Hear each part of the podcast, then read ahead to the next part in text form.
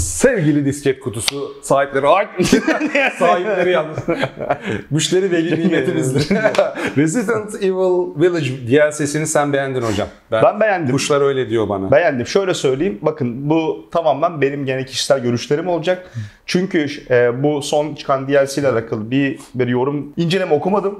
Herhangi bir review videosu seyretmedim. tamamen bunlar benim kendi görüşlerimden ibaret şeyler olacak. Ben beğendim. Bayağı da beğendim onu söyleyebilirim yani. Ben satın aldım daha başlayamadım ama Ne işte. kadara satın aldın? 135 liraya Steam'de. Değer ben. Steam'den 135 Evet. lira bence değer. Ondan sonra e, şöyle değer. Resident Evil oyunlarının genelde böyle ta ilk yıllarından beri oynarsın bir şey açılır. Oynarsın bir şey açılır. Oynarsın bir şey açılır. Bir de öyle deneyeyim.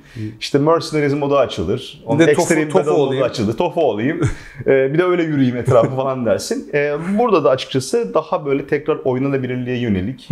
Ondan sonra işte e, Village'daki Mercenaries modunun biraz daha farklı karakterlerin geldiği daha böyle genişletilmiş bir hali var. Ana olarak Village oyununu Ethan karakterinin bu sefer 3. şahıs kamerasıyla oynamamız var. Bir de Shadows of Rose adlı ana hikaye yani 7'den beri oynadığımız hikayeyi belli bir nihayete erdiren bir bölümümüz var. diyeyim. Asıl hani vitamini o bence zaten. Vitamini DLC'nin. bu. Değecek mi değmeyecek mi oradan ben karar vereceğim. Şimdi tabii aslında bu subjektif konu ama 100 lira 130 lira bandında değer. Bunu söyleyeyim. Hani daha fazlası değer mi? O sorgulanabilir. Mercenaries'i bir kere açtım. Bir, bir daha açmadım çünkü Resident Evil 8 Village çıktığında ben evde karantina karantina vardı yani genel herkesin eve kapandığı dönemde. 8 bitince bir açtım. Ha böyleymiş dedim kapattım. Mercenaries'le hep öyle oldu benim e, ilgi alakam. Anladım. Sonuçta yani yeni birçok oyun çıkıyor. Yani yeni oyunlara bakmak için tekrar e, Resident Evil içerisinde küçük bir mini oyunu oynamak isteyebilirsin. Ama Resident Evil severler için, yani korku hayatta kalma severler için Mercenaries modu bir kültürdür aslında. Çünkü çok eskiden beri getirilen Var, var. bir, Tabii, tabii. bir spin-off diyebilirim eğer şey için Mercenaries için. Farklı karakterlerle işte akın akın gelen düşmanlara karşı hayatta kalmaya çalıştım. Bir moddur bu. Buradaki mantı biraz daha farklıydı. Sadece tek bir karakter yani Ethan'la oynuyordum ve silahları kendi bölümlerin içinde upgrade ederek giderek düş, düş, güçlenen düşmanlara karşı mümkün olduğu kadar çok hayatta kalmaya çalışıp en yüksek skor elde etmeye çalışıyordum Mercenaries modunda. Burada şimdi işte Heisenberg var, e, Lady Dimitrescu var, Chris Redfield var. Bunların da farklı işte skill setleri, yetenek setleri var diyeyim. Lady Dimitrescu biraz tepeden bakıyor herhalde. Tabii aynen. E, bunları açman gerekiyor oynayarak. İşte belli başlı renkler elde etmen gerekiyor. Yani Resident Evil'ı severler için o kısım zaten büyük bir keyif olacaktır. Ben Resident Evil'a her zaman şeyi çok yakıştırdım. Üçüncü şahıs kamerasını. Çünkü karakterle biraz daha böyle seni böyle duygusal anlamda biraz daha bağlayan bir Evet. anlatı şekli olduğunu düşünüyorum. Karakteri görerek gitmenin. Çünkü bir darbe aldığın zaman görüyorsun karşındaki karakterin Evet. darbe aldığını gibi gibi. Ama işte şeyde hep işte önceki Resident Evil'ların hepsinde karakterimiz konuşur, karakteri bir karakteri vardır.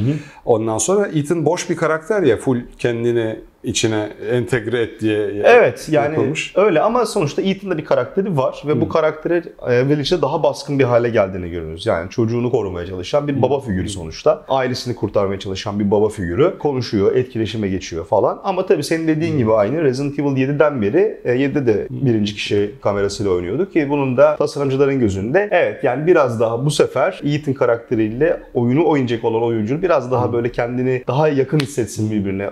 Kendini onun yerine koysun mantığıyla yapılmış bir şeydi bu. İkinci olarak tabii ki VR destekli bir oyun olduğu için e, böyleydi. Şimdi Village için de VR modu gelecek. VR PlayStation 2'ye iki- gelecek VR 2 ile beraber çıkıyor olacak o. E, Ama şey çok keyifli olmuş. Yani üçüncü şahıs kamerasından tekrar deneyimlemek bayağı keyifli olmuş. E, benim hoşuma gitti.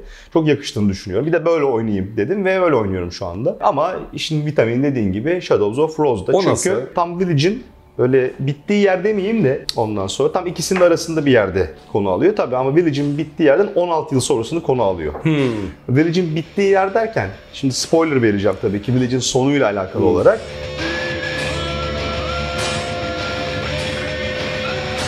e, Village'in sonu mezarlıkta bitiyor. Yani Rose'un babasının mezarını ziyaret etmesiyle bitiyor.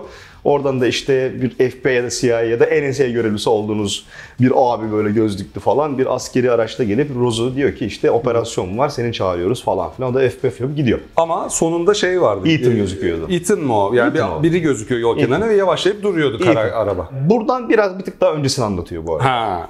Anladın mı? Onun kim Yani- olduğunu anlıyoruz yani. E, yani Tamam, şö- şöyle- Bu akşam giriyorum ben. Şöyle, yani spoiler vermeyeyim tabii ki ama alıştığımız, bildiğimiz Resident Evil mantığından farklı bir e, oyun yapısı var e, Shadows of Rose'un. Çünkü oyun fiziksel dünyada geçmiyor. Village 7'deki ve Village'deki bütün bu katastrofinin sorumlusu olan Mutamycet adlı işte parazit benzeri, Hmm. e, küf benzeri olan bu varlığın sen bilincine giriyorsun. Çünkü. Mutamycet'in e, şeyi e, Rose'da da var.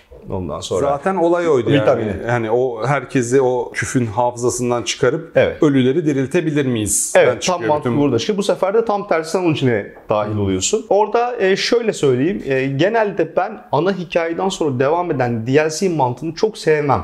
Bunun en büyük sebebi Evil Within'de bile e, bir ana oyunundaki gösteren emek bir de DLC, DLC olsun işte adı konsun şeklinde yapılmış olan çok Evet. çala kalem bölümler vardı mesela. İlk aklıma o geldi o yüzden yakın bir örnek olduğu için onu verdim. Genelde çok böyle ana hikaye ne kadar böyle e, özenliyse genelde DLC'ler biraz o da kadar çala kalem. yapıyor. Yani. Bu kez öyle olmamış. Hmm. Bu kez ben Capcom'un bu hikayeyi bağlamak için çok özen gösterdiğini hissettim.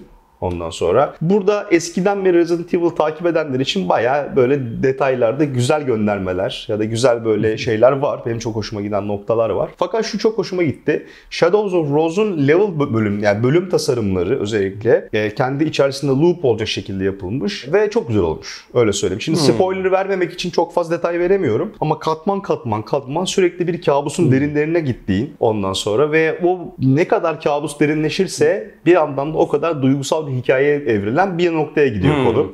Rose sonunda gördüğümüz bir karakter olarak biraz kel alaka kalacak diye korkuyordum. Hiç ben kalmıyor. öyle olmuyor yani. Hiç kalmıyor çünkü zaten tamamen o karakterin kurtarılması üzerine bir e, hikaye oynadık biz e, Village'de. Bunun güzel bir yere bağlandığı, hoşuma giden bir şekilde bağlandığı, e, hikayesinin hoşuma gittiği birçok an oldu benim için. Ama bunun yanında da hem Rose'un kendi güçlerini hem de bir işte gunplay ile birleştiriyor olmak da çok eğlenceli geldi bana. Ve çok korktuk bazı yerlerde onu söyleyebilirim. Yani Resident Evil Village'deki yani en çok korktuğun yer neresiyse ben ondan biraz daha fazla korktuğumu söyleyebilirim. Vay. Değişik bir mekanik eklemişler çünkü. Oyuncak olanlar göreceklerdir. Ee, Dolayısıyla ben beğendim. Öyle söyleyeyim. Parasını yani 130 liraya diyorsun. 130 liranın hakkını verir. Diğer taraftan yani Resident Evil'ı sevenler için de güzel böyle işte konsept artların veya işte Ethan ailesinin hikayesinin daha detaylı anlatıldığı böyle bir 80 sayfalık şeyin içeri konulduğu bir içerik paketi bu. Ondan sonra yani konuya daha çok hakim Galiba olayım. onlar sadece Gold Edition'da var ama ya. Olabilir. Bizatihi olabilir. Ben, içinde ben de belki yoktur. Bakmak lazım yani. Doğru söylüyorsun. O fark olabilir. Bende Gold Edition var. Ee, onlar farklı farklı böyle fan service dokümanlarını severim ben çünkü. Daha önce de şey vardı mesela. Wesker's Report vardı mesela.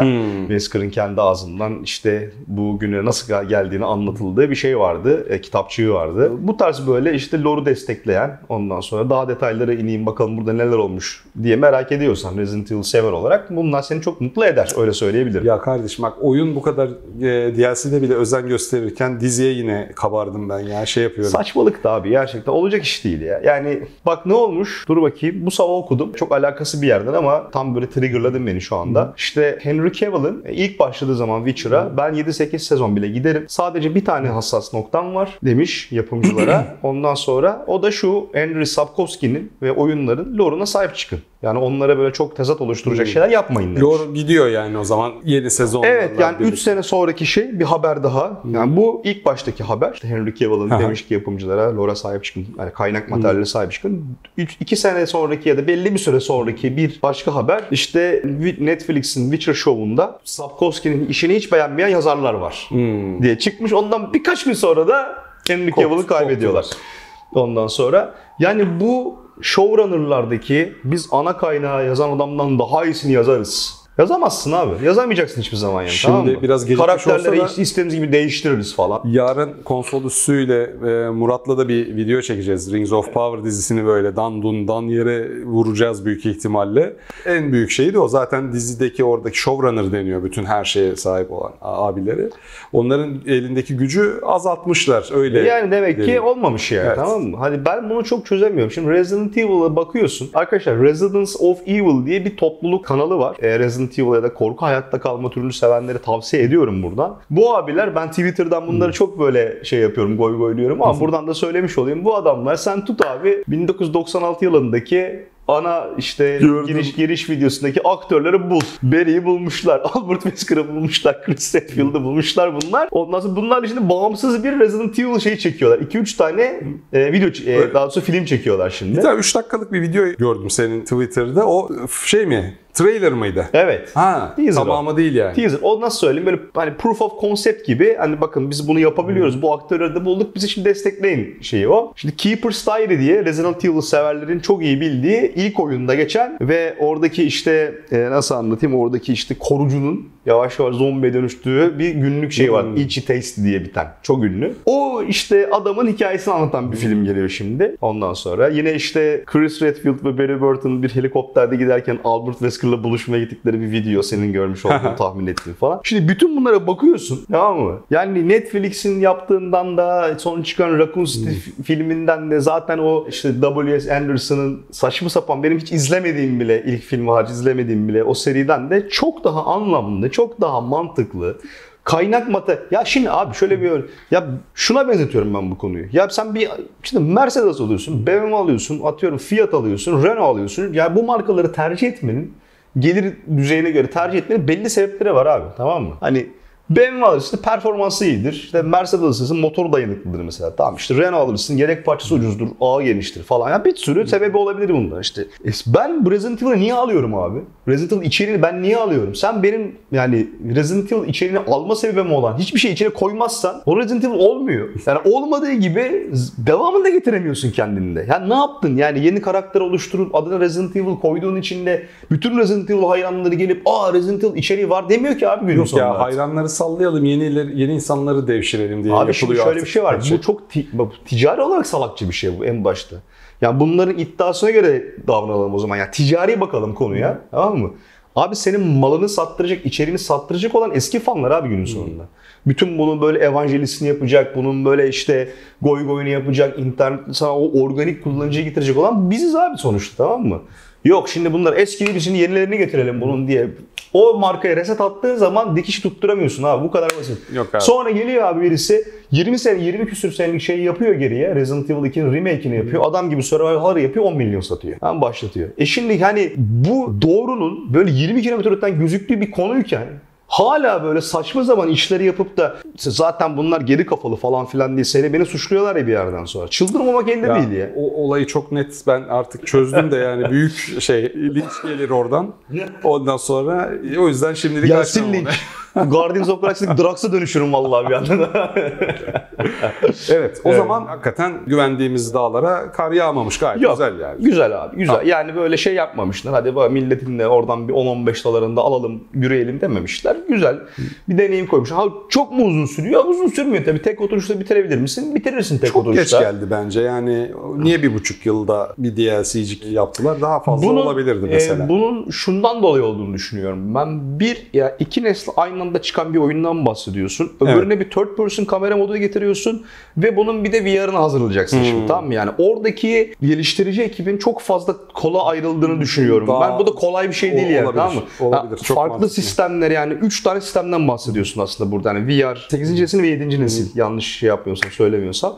Orada o yüzden geciktiğini düşünüyorum ben yani. Çok mantıklı evet Aynen. abi ya. Evet arkadaşlar Resident Evil DLC'sini de böylece uğurluyoruz. Ben bu akşam gireceğim ya Gir, gir. heyecan nerede? Seversin ayrı. E, Ne unuttuk her zaman olduğu gibi sevgili arkadaşlarımız arasında abone olmayanlar varsa abone olmanızı rica ediyoruz. Kendinize çok iyi bakın. Görüşmek üzere. Görüşmek üzere.